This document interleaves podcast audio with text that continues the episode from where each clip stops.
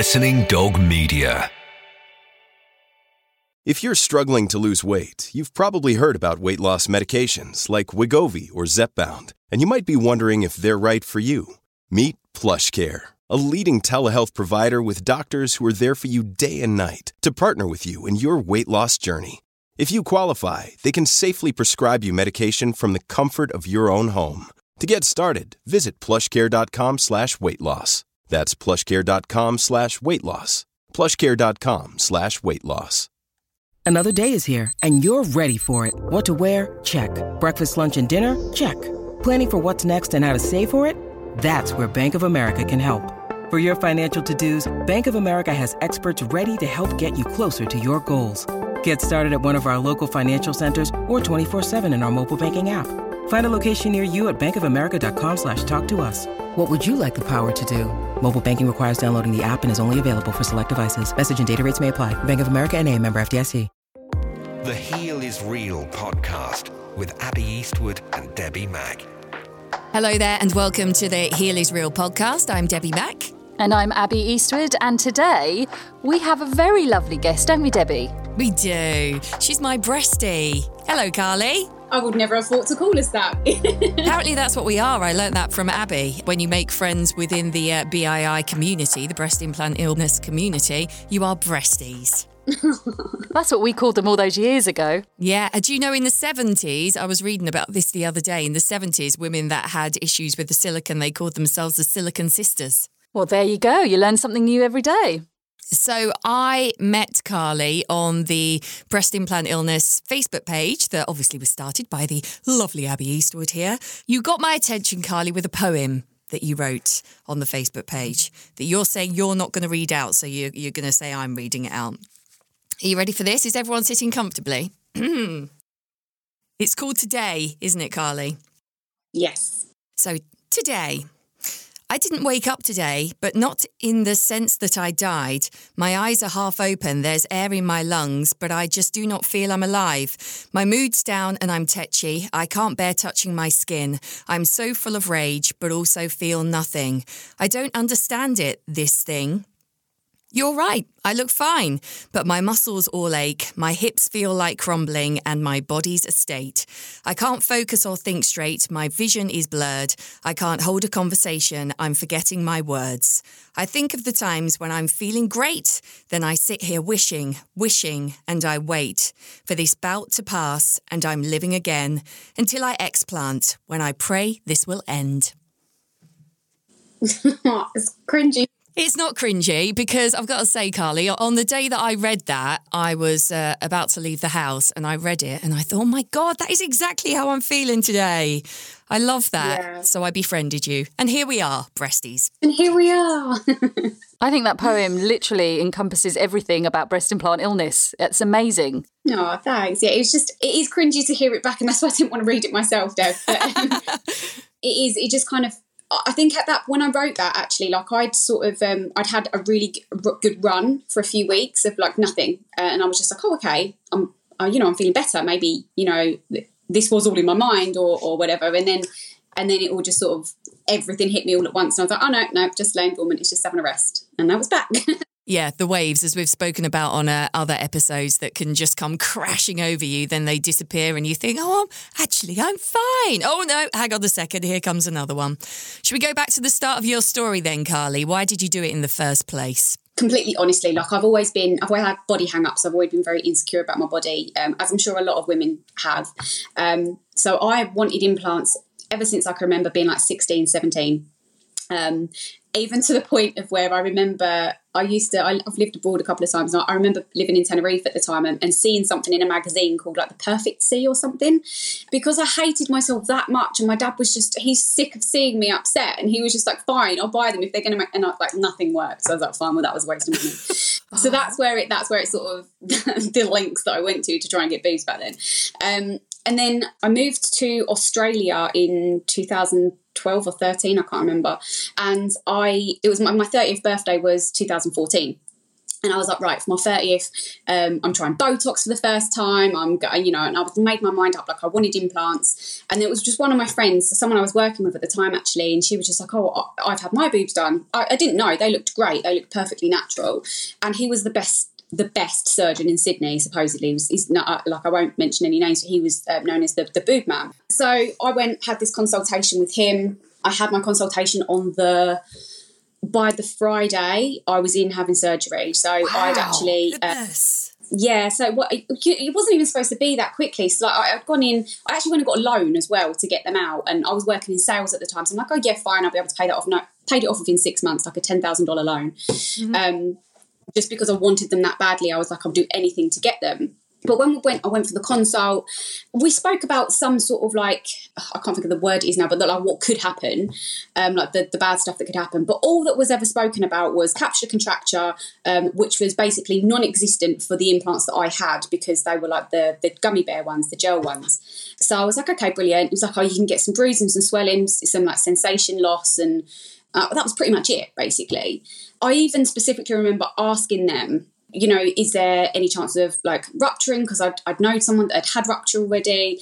Um, and they specifically said to me, you'll never need to get these ones replaced because they will outlive you. Wow. So that sold it to me. I was like, right, done, done deal. I'm in. What year was that, Carly? 2014, July 2014. I got.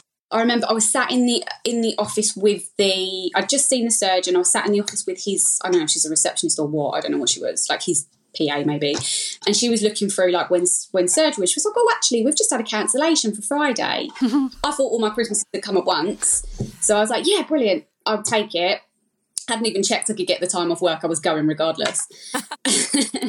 and then they gave me this waiver form to sign because apparently they're supposed to give you like a two week period between your first consultation and your surgery so that you can think about things and, and whatever. But I, I was sat there and in the office and I signed this waiver to say, like, I didn't want the time to wait and like there'd be no comeback on it, which thinking back about it now is absolutely insane. Mm.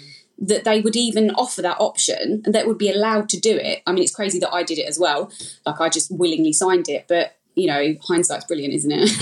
isn't it just? And then, yeah, on the Friday, I was in having surgery. That's pretty much it. That's when I was just like, yeah, best decision ever. I mean, what's really interesting is the fact that, you know, they could see the desperation uh, i don't mean to, but the desperation in people like you and me who have walked in and gone we have done everything we can to have some boobage. And you know i was exactly the same as you completely like i just want these done. I, I mean i didn't even ask if there were any detrimental effects or if i was going to get sick. As far as i was concerned you know silicon was inert. You can see us coming a mile away and they must just prey on people like us it's mad now because obviously i mean what that, that, was eight years ago for me and a lot changes in eight years i was like 30 at the time which of course back then you're like oh yeah i'm a grown-up i really wasn't a grown-up at 30 i'm still, I'm still not quite sure i'm there now to be honest with you but you just think the mindset that you were in then to, to where you are now mm. i just i wouldn't even do half the things now that I did back then. You, your mind just works completely differently, doesn't it? So when did you start noticing like the first symptoms come in? Well, I was thinking about this just recently, actually, because I, I they were much earlier than what I'd initially realised. So, we're thinking back to the timeline now, but the first sort of symptoms I got was uh, they were all to do with my stomach, all of my uh, digestive issues. Um, I was diagnosed with a, a lazy bowel, whatever the hell that is and it kind of presents in like IBS symptoms. So I know this can be very graphic, but sorry, like it is what it is. It would like one day I, I like I wouldn't be able to go to the toilet for a couple of weeks, uh, and then then you get the flip side of it. You're like, shit, got to go right now. Mm-hmm. Um, I constantly bloated. Like I'm I'm a very very tiny human being. I'm like four foot ten, and um, I'm very petite and I looked like I was pregnant a lot of the time because I would just be so bloated constantly. Um, and I would not even have to, like, I'd literally get out of bed in the morning, I'd maybe have a bowl of cereal and that's it, done for the day. And it's just so uncomfortable. So that's the first sort of thing that I started noticing. And I would say that was, when did I move back from Australia? Um, 2017, I moved back. It would have been just the year before then I started to get stomach problems. Do you think that when you started getting those stomach problems, you you there was any part of you that thought this is tit related? Oh, absolutely not. I didn't put any of these together, any of this together, until someone mentioned BII to me about three years ago. And even then, like I, I, I said to you, I don't, I don't know if we were recording at the time or if it was before, but I said to you, like I, I had a consultation booked, um, and I cancelled it because I was like, no, it can't. This isn't related to boobs. It can't be. And then, of course, I swiftly made another appointment because then I realised actually no, I am very ill still. So, um, so no, it didn't even cross my mind at that point. I, I actually what I was going to say then is that so I in 2018 I started competing in bikini um, com- competitions. And so obviously you have to follow a very strict diet. Um, it's very high protein, a lot of veg and all of that sort of stuff. Um, but then I'm cutting out all of like refined sugar and everything like that. I've put it down to my stomach issues being like a, a huge change in diet. It actually wasn't because like that continued for a long time. I then I had like investigations into my stomach and, and all that sort of stuff, and everything just came back normal. Um, and even up until I'm. My stomach's fine now, by the way, but probably up until about six months ago, maybe, because I started taking probiotics just before explant, pro and prebiotics, and they really helped, by the way. But just before that, I, I just sort of, I don't know, I just, I never, I would never have made the connection. Basically, is what I'm trying to say, and that that was the first, the first sort of symptom for me, and then from there, it just, everything just sort of kind of snowballed, and it's really, it's hard to say it's hard to say. Well, I guess actually, sorry, I know I'm rambling a bit here. I guess actually, because like 70% of your immune system is in your stomach, it makes sense that that's where it would start, mm. basically. Um, and I think from then on, I started to get like chest infections and viral infections, and they were quite few and far between, sort of like, I know, every few months or so. Um, and then it was joint pain, and then uh, I started to get chronic sinus infections. And then, I mean, coming up towards the end of it, I started to get let's say viral infections like i had cold sores and um, shingles i was getting them on my face all the time. I, honestly there's just so many things that i could reel off to you with the list. And then then you start to get all of the the brain fog and the fatigue. And it's not just like oh i'm a little bit tired. It's like i physically cannot move. I need to go to sleep right now. It's horrific that actually. I think that's probably one of the most debilitating syst- systems symptoms is is that where you just physically cannot function during the day and you wake up in the morning and you're like i've had no i have slept but i haven't maybe it's not slept that well because i i i feel awful and you know by the time it gets to sort of 11 12 o'clock during the day i found i was just eating I mean, I was eating two Battenbergs a day at one point because I was literally craving sugar so badly. I can't eat a Battenberg now to save my life. I find them way too sweet. So, um, yeah, it's it's it has this knock-on effect as we get further and further down the line with the symptoms because we're desperately trying to keep ourselves going to function normally and we we're just not we befriended each other probably about two two months, two and a half months before we explanted, would you say? And we were um, contacting each other on a daily basis, just basically updating each other on how we were feeling. And we were literally going through waves of it. You'd be all right one day, I'd be rubbish. We'd both be rubbish together, and oh, it, it, yeah, it's it was really rubbish. But it was interesting to have somebody else going. Well, it wasn't interesting. It was great to have somebody else that was going through the same thing as you that you could discuss it with with. But obviously, for you, Carly, you'd been going through it for years and years, and I'd only been going through it for a, a few months. The thing is, is that you only had your implants in for like six months, was it? Yep. Something like that. Yeah. Um, and you started to get those symptoms, but I, I don't think. I mean, for you to be feeling the way that you were feeling after six months, like I, I can't even imagine because it took a few years for my symptoms to start setting in. But then towards the end, that's when they sort of just. I mean, I've been I've been ill for the last three years, and when I say I've been ill, I mean like I've not been able to get out of bed. I've not been able to do my work properly. Just driving home to Essex, which is an hour and 15 minutes away from here to see my mum, I'd have to take a nap before I could drive back again. So you've got all of the physical side of it. But then on the flip side of it, I think what was even worse for me than the physical stuff was the mental side of it because I'm so my mood swings were all over the place. Like you couldn't say anything to me without me snapping at you and i was i was horrible i was a disgusting human being because i was just I was just so I, I don't know I just felt so like useless because I couldn't do any of the things that I used to be able to do like I've gone from competing and working out five six days a week to not even be able to walk my dog in the morning like mm. it's ridiculous yeah no 100% what you find when you're so ill is that you don't have the patience with anything Yeah. or anyone. And that's why we Yeah. become these horrific human beings and snap and shout and, you know, just no patience with anything at all because I can just about cope walking to the toilet, let alone dealing with anything else. Well, this is what I said during my story as well. My husband said, "Yeah, you were quite hard to live with during that time." And I'm a I'm I'm quite a laid back person apart from, you know, 3 days a month when I'm a manic bitch. Um, but ordinarily I'm a laid back person, but this whole time I was I was tired, I was grumpy, I was crying, I was just I can imagine I was a nightmare to live with, an absolute Yeah. nightmare. And also, I was going to say then, it's interesting what you said about um obviously my symptoms and my deterioration happening a lot quicker than it does for other people and then you saying that it started in the gut I already had IBS before all of this. I've always had issues with that. I do wonder whether there's a link with that, you know, the fact that I already had issues there. yeah, you already had a weakened immune system. Yeah, well, that's it's funny it's good you used to say that because I, I said about having the shingles and the cold sore. So like I was actually born with shingles on my cheek, um, and I get it like once a year when I'm really really run down. And I I get I always get cold sores on my nose. Like again, that's like a once a year thing maybe. But I was um, getting them like every every other week, and I'm constantly taking viral meds for them. And then when that would uh, sort of go down, it would then go. I'd get a chest infection. So for me, I've always had like the it was herpes virus, isn't it? So I've always had that like on my face, um, and my chest is always the first thing to go whenever I get a cold or something like that.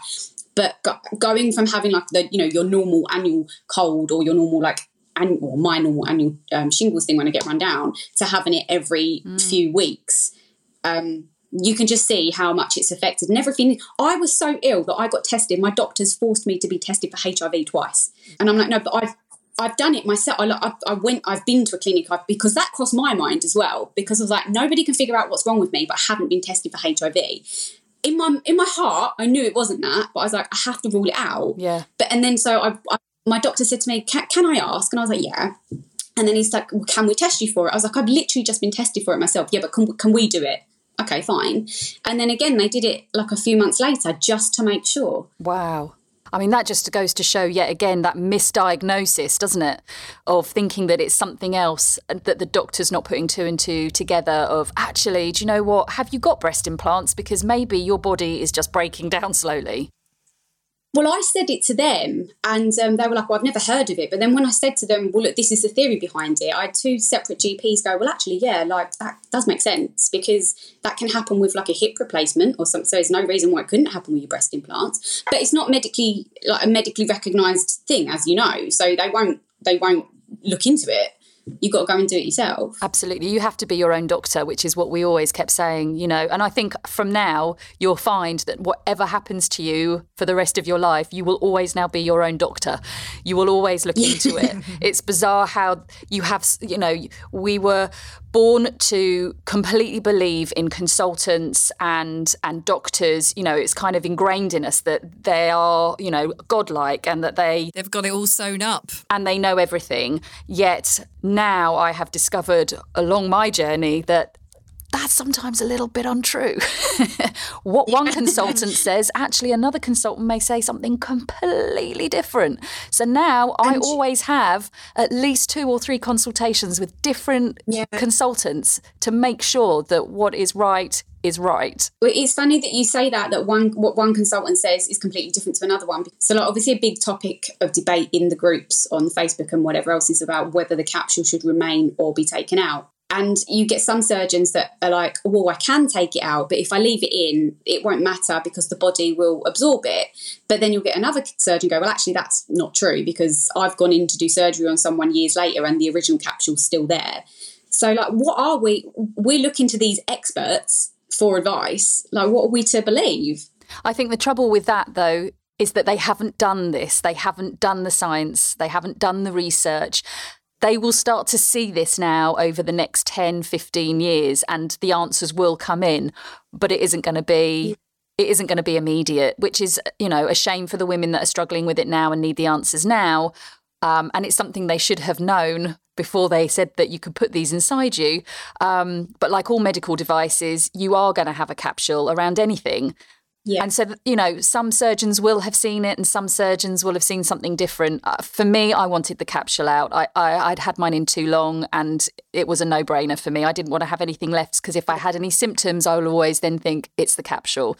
So for me, it was it was what I needed to do for my mental health, um, not mm-hmm. just my overall health as well. Yeah, definitely. And I'm very, I'm the same as that. I mean, um, it was slightly different for me in terms of um, having capture out anyway because of the type of implants I've got. They're the ones that are uh, linked to um, ALCL. So that was when I found out that they were linked to that. I was that that was it. That was my decision finally made for me anyway. I was like, right, they're, they're coming out regardless. And then what kind of made it a little bit easier for me to sort of deal with the um, the mental aspect of that of dealing with, well, you know, I've got fabulous boobs and now I'm going to have nothing, is that I was like, okay, so this is my choice. I'm allowed to make this choice now. I get to choose my surgeon. I get to do this on my own terms rather than, you know, developing ALCL and, and being forced to have them out.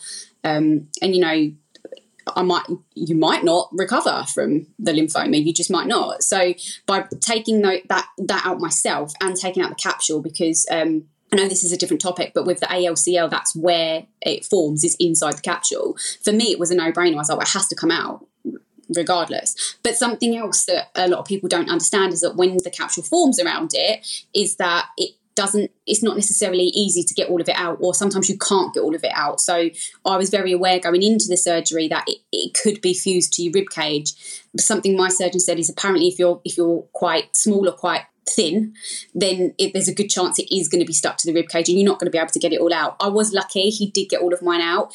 It was quite painful on the left side. I'm not going to lie; my whole boob came up in a nice green bruise where it was all like stuck to the rib. Um, but when it's scraped from the rib, you then risk puncturing a lung. So, like, we get these boobs going in and then coming out of it. It's just so much harder to remove them. And we just don't realise it. And also, they don't tell you that they need to make the, if you're having the whole capsule out, they need to make the scar longer as well. So, yeah, they don't tell you that when they, they put them in. Uh, we are going to be discussing ALCL in another episode of this, by the way. Should we talk about, um, so you've had the explant now. How have you been from that surgery up until now, the healing? How has it been for you? Yeah, well, absolutely brilliant. So I um I didn't have much swelling after. Well, I didn't have any swelling on my boobs at all after the surgery. All of my swelling was around the sides. Um, and I mean, I know that you, you were different. You didn't have to wear um, the bandages or anything afterwards, did you? But my surgeon was like, no, no, you have to wear a compression bar or, or whatever it was. And I cannot tell you how uncomfortable I was. For, I didn't sleep for the first five days out of surgery because if it wasn't digging into the sides, it was digging into my chest and then it was causing me to have indigestion and I just couldn't sleep. I was bloody miserable. I think I'd oh, the first time I had a shower and I like after surgery, I've still got my um uh the plasters or bandages on, and I'm sat in front of the mirror. My mum's here looking after me, bless her. She took two weeks off of work because like there's no way I could deal with Rocco on my own. Um, and I think a lot of people, a lot of my friends and my mum, they were really worried about the mental aspect of me as well. They were just like, thought you were going to have a breakdown. I was like, yeah, me too. Um, I didn't. Although I did really, really cry. Like I was inconsolable probably about three or four days afterwards, after I'd had the shower, because I'd looked at myself in the mirror and my boobs, well, they weren't there for a start, they were non existent. My nipples were like facing to the floor. They were massive because obviously they'd been stretched out.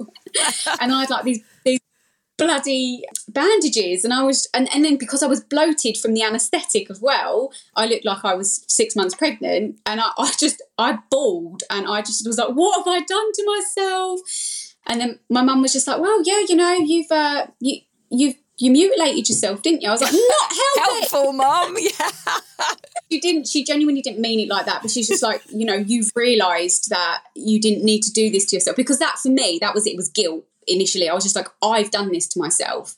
I've caused all of these. I mean, I hadn't. It was the implants. Had I not have made that choice to get them, I wouldn't be in this position now. I wouldn't have wasted sixteen thousand pounds on getting them in and out. All of these years of ill health. Um, so the guilt was a huge thing for me. But then let's get past that like a week two weeks later um, my left boob is still a little bit sore it's the nipple more than anything but i have got sensation in both of my nipples again which i didn't have with implants so that's great in terms of my symptoms, I was I'd had sinus surgery the year before I had my explant because I'd have chronic sinus issues. I was having to take antihistamines every day beforehand. I've taken one antihistamine since surgery. I haven't had any of the problems. I can drink wine again. Hallelujah. because I couldn't drink it before because I'd, I'd have like one glass of wine, wake up in the morning, and I would feel so so hungover. I like it would put me out of action for like a half a day or a day. That's crazy because my friend who has breast implants and will probably listen to this at some point, say hello. The same thing happens to her with wine. She all her side she she's saying she's allergic to alcohol, um, which probably isn't the case. It's insane, actually, how many times that your body um, just decides when you've got your implants in, actually, you know, I don't want you to have that anymore. So I couldn't have caffeine or a cup of tea or any Coca Cola. I couldn't have um, chocolate. I couldn't, have, and this, these things were just sort of all the yeah. I couldn't. I didn't eat chocolate for two years. I think it was two or three years. Oh my goodness. Yeah, on the run up to Explant. I remember the first time I tried it after Explant, like, am I going to feel ill? And I had some and I, I was fine. with the wine. I was like, oh my God. And then it was just literally like face into the chocolate and inhale. It's interesting, isn't it? Because when people are thinking about getting breast implants, if they were told, listen, it could be a choice between breast implants or chocolate or wine, they might rethink things. No, I, I would have been like, hell no, I can't live without my coffee or my chocolate or my wine. but yeah, overall, like every everything is is going in the right direction, and I'm happy to say that I love my tiny little boobs now. So they're um they've actually, actually fluffed out a little bit as well. Like I haven't been measured for a proper bra size. I don't intend to do that for a few months yet, anyway, because quite I don't like bras anyway. They're bloody uncomfortable. Yeah, so I'm with just your girlfriend. The, the sports bra thingies because they're they're really comfy but yeah, like everything else is uh, it's going in the right direction. I haven't had any stomach issues. I haven't. I had. I, I did get my first cold um, after explant a couple of weeks ago, but my symptoms lasted for like four or five days. I'm like, oh my god, is this what it's like to be ill as a normal Normally, person? this is what we said because I spoke to Carly when she was feeling ill, and I felt a bit. I'd caught a cold off of my son as well, and uh, and Carly said, "Oh, I, I said to my mum this morning, do you know what? It's just really nice to be normal ill." And I said, "Yes, I said exactly the same thing." what about your joint pain and your brain fog and your fatigue? How's that coming along? I honestly, I've I've still got a little bit of joint pain. Um, I'm kind of how I would how I kind of think this is in my mind is I think it's my body putting itself back together. Yeah. So like I've had severe pain going running from uh, into my skull, going down my right shoulder blade, um, and down my back for I don't know three, four, five years maybe. I had physio and all sorts for it, and that's just been a constant. That's like practically not there anymore. It was there for a couple of days last week, maybe, it moved sides. I'm like, well, that's weird. Mm-hmm. So now I'm like, maybe it's just my body's just like realigning or something. I don't know. Yeah. Um, I'm getting a tiny little bit of joint pain in my my right knee and my left arm, like my left wrist. But otherwise, I, I don't have it. Like the thing the thing for me is that when I, how I knew I was getting ill every other week is my hips would they would ache Right. just so bad, and my teeth would hurt. My hips would ache and my teeth would hurt. And then, like the next day, I'd be down for like a, a week with Yeah. a viral infection. That hasn't happened at all.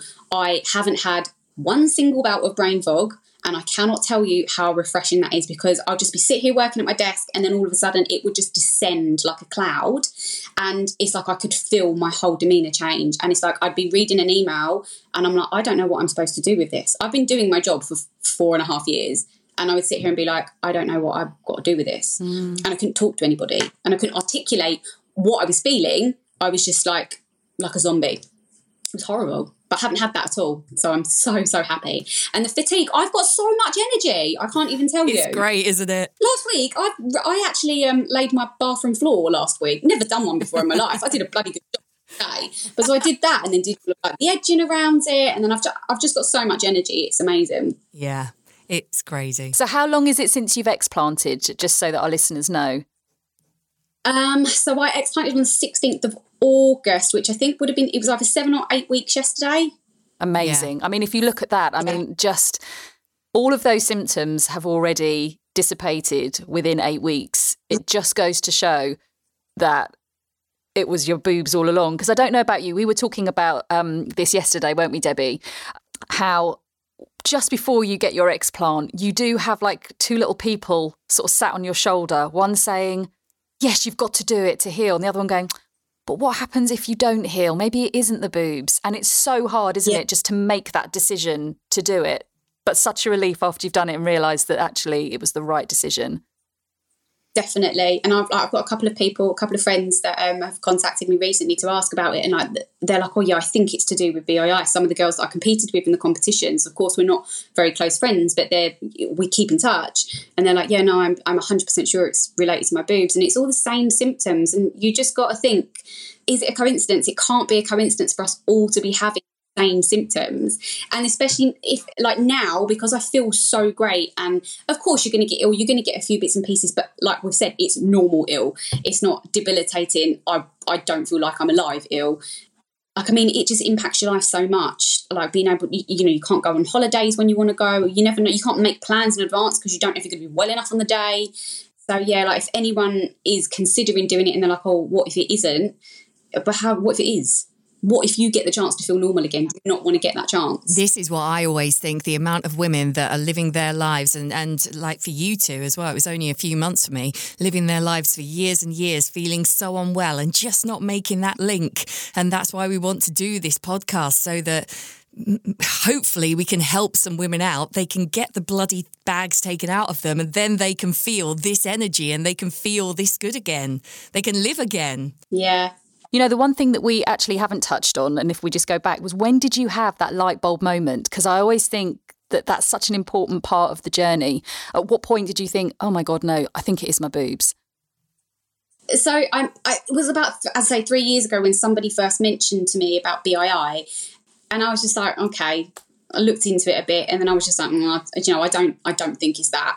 Um, it's got to be something. I just didn't want to believe it was that because you know I loved my boobs. I couldn't imagine not having them. But then I started to get sick, sicker and sicker all the time, and then there was just no explanation for it. And I think what did it for me was um, when the doctors were just like, so they gave me a very vague diagnosis after years of trying. They gave me a very vague diagnosis of chronic fatigue syndrome, and I was like, very no, common for believe that. BII sufferers, yeah. Yeah. I was like, no, I refuse to believe that. I was like, I'm, you know, I ha- I'm just not getting better. I'm getting worse all the time.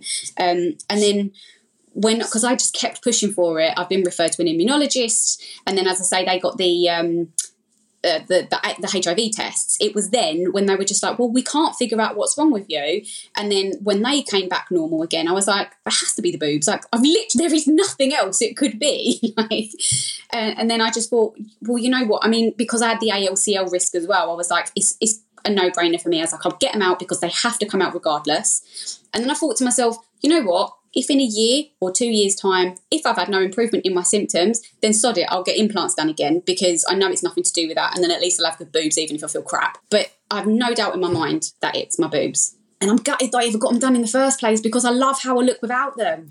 This is the thing, and this is what I love as well, because it, isn't it strange? Because I feel the same as you, and, and my journey was so short because this time last year I, I didn't have boobs, and then I just had boobs for six months, but I just feel so different. And I text you the other day saying, Oh, I just keep cupping my little boobs because it's just nice because it's all me. I'm not doing it in public, but you know, and I'm not wearing gel bras or anything like that anymore. I'm like, I don't care. I'm embracing the itty, itty bitty titty club, as it's called. All for it. I'm all for it. Oh, thank you so much for coming on and telling your story, Carly. That's okay. Thanks for having me. And you know, I'm I'm really excited to to um, be a part of this, and I'm really excited to hear everybody else's journeys and stories as well.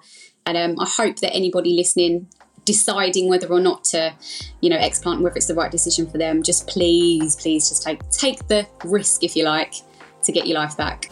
The Heal is Real podcast. Thanks again to Carly for joining us on this week's episode of The Heal is Real. Just before we go, though, we've been asking you to send us on our Instagram your stories of misdiagnosis. And Lorraine got in contact with us and said, I was misdiagnosed definitely. I was told when I was suffering so badly with neck and back pain, including severe headaches, I was making it all up and it was in my head. Told I should go and see a psychiatrist, and they fobbed me off with antidepressants. I was so upset as I knew that he didn't know what was wrong with me. I mean, why would I go to a specialist if I was making it all up? Exactly, Lorraine. And, and I know you're not the only person to have gone through that. And I'm sure that there are many more ladies out there going through exactly the same problems. So if you want to share your stories with us, just pop over to our Instagram page at the Heal is Real podcast and drop us a message. Next week, we'll be joined by my explant surgeon, Professor Jed Byrne. And here's a quick taster of what's to come. Uh, and of course, the other thing is um, there is a negative incentive to do this research uh, from a commercial perspective, um, and that um, is always a problem. Thanks for listening to The Heal is Real. Don't forget to leave us a review on your podcast app and share with anyone you feel could benefit from listening to the Heal is Real podcast. We'll see you soon.